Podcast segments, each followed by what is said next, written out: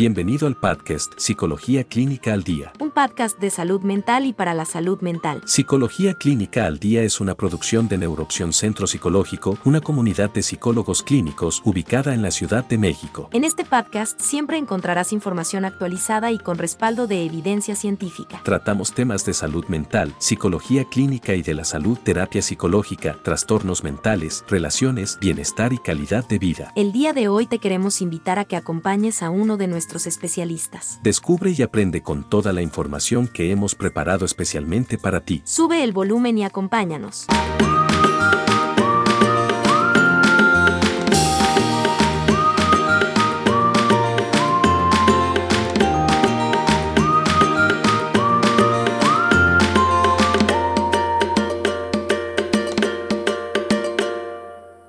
Hola amigos, ¿cómo están? Bienvenidos a un episodio más de Psicología Clínica al Día. En esta ocasión vamos a platicar acerca del perdón y su relación con la salud mental.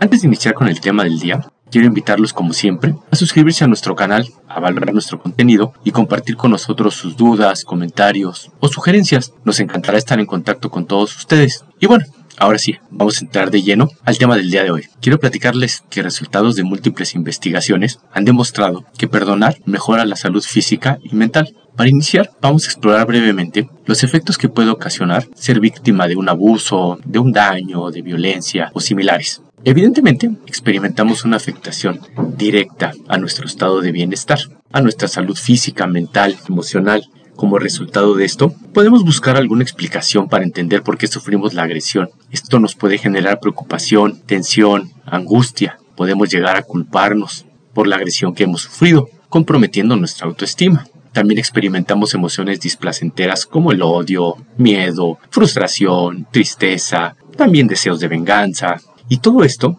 afecta nuestra salud física y mental, ya que nos estresamos, nos sentimos ansiosos, tensos, puede disminuir nuestra motivación, podemos tomar malas decisiones, esto puede afectar nuestro sueño, la forma en la cual dormimos o descansamos y muchísimo más. Entonces veamos qué es el perdón. Vamos a tomar una, una definición, digamos, estándar, ya que para muchas personas el perdón o perdonar tiene un significado puede ser profundo, filosófico, religioso y además muy personal. Para efectos prácticos vamos a decir que el perdón implica dejar de lado voluntariamente los sentimientos de rencor hacia la persona que nos ha hecho daño, que ha sido injusta, hiriente o que de alguna forma nos ha perjudicado. Pero el hecho de perdonar no implica solamente aceptar lo que nos ha sucedido, dejar de estar molestos, enojados y poner fin o, digamos, intentar ignorar la situación. El perdón implica una transformación voluntaria de sentimientos y actitudes eliminando el rencor para dar paso a la compasión hacia la persona que nos ha hecho daño. Independientemente de la magnitud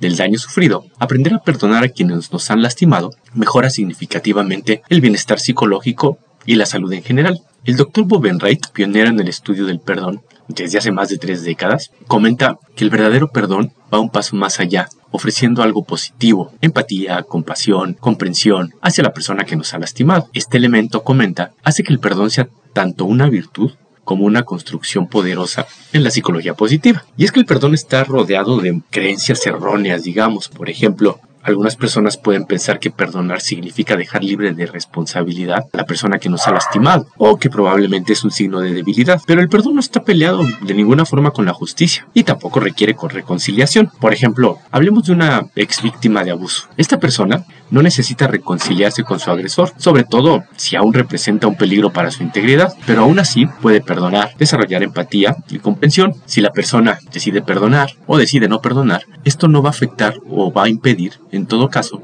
que se haga justicia.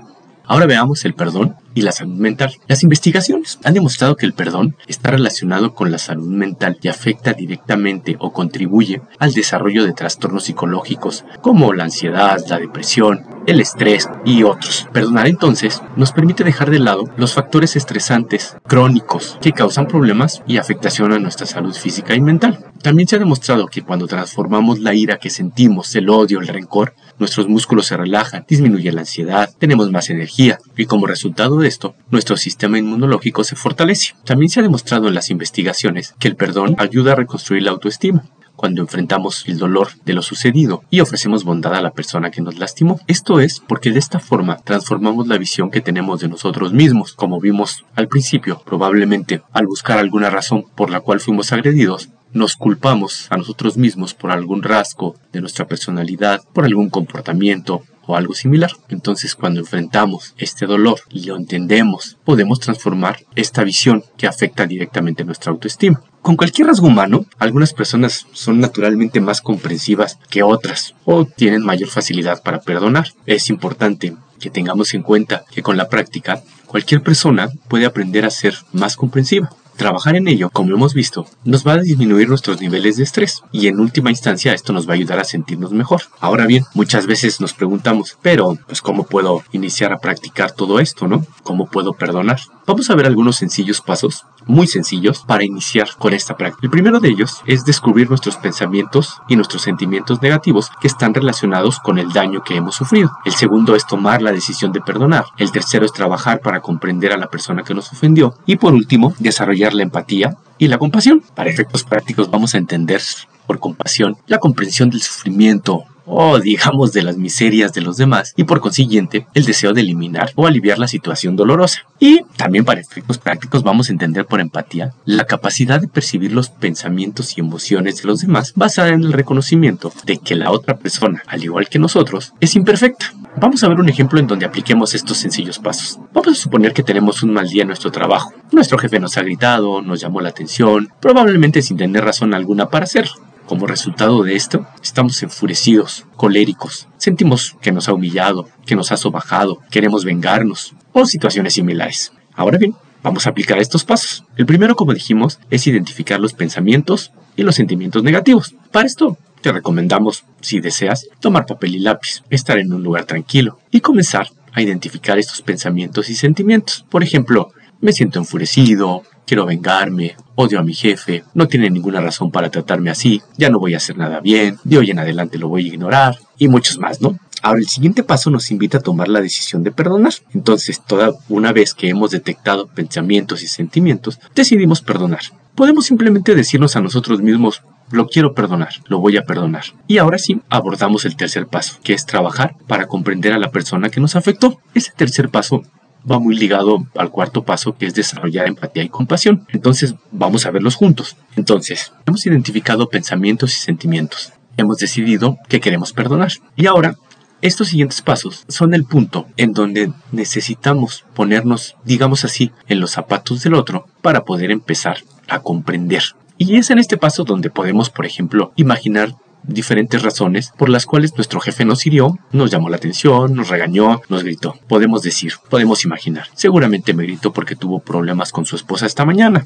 Entiendo que las cosas no van bien en el trabajo, probablemente está presionado, a lo mejor está muy frustrado por sus malas relaciones sociales. Y de esta forma podemos iniciar con el desarrollo de la empatía y la comprensión. Siempre debemos tomar en cuenta que todos somos seres humanos y por tanto somos imperfectos, somos defectuosos, somos sumamente cambiantes y muchísimo más. Probablemente no consigas perdonar de un momento a otro o sientas que lo has conseguido y de repente un mal día regresan la ira y el rencor. También es posible que lo intentes o que trabajes para perdonar durante un tiempo y no lo consigas, pienses que es imposible y abandones el esfuerzo. Pero déjame comentarte que las investigaciones realizadas han demostrado que existe una fuerte relación entre la cantidad de tiempo que invertimos en trabajar por perdonar y el bienestar que logramos experimentar. Por tal motivo te invito a no abandonar el esfuerzo, el trabajo para poder perdonar, ya que los beneficios van a ser proporcionales al tiempo que has invertido.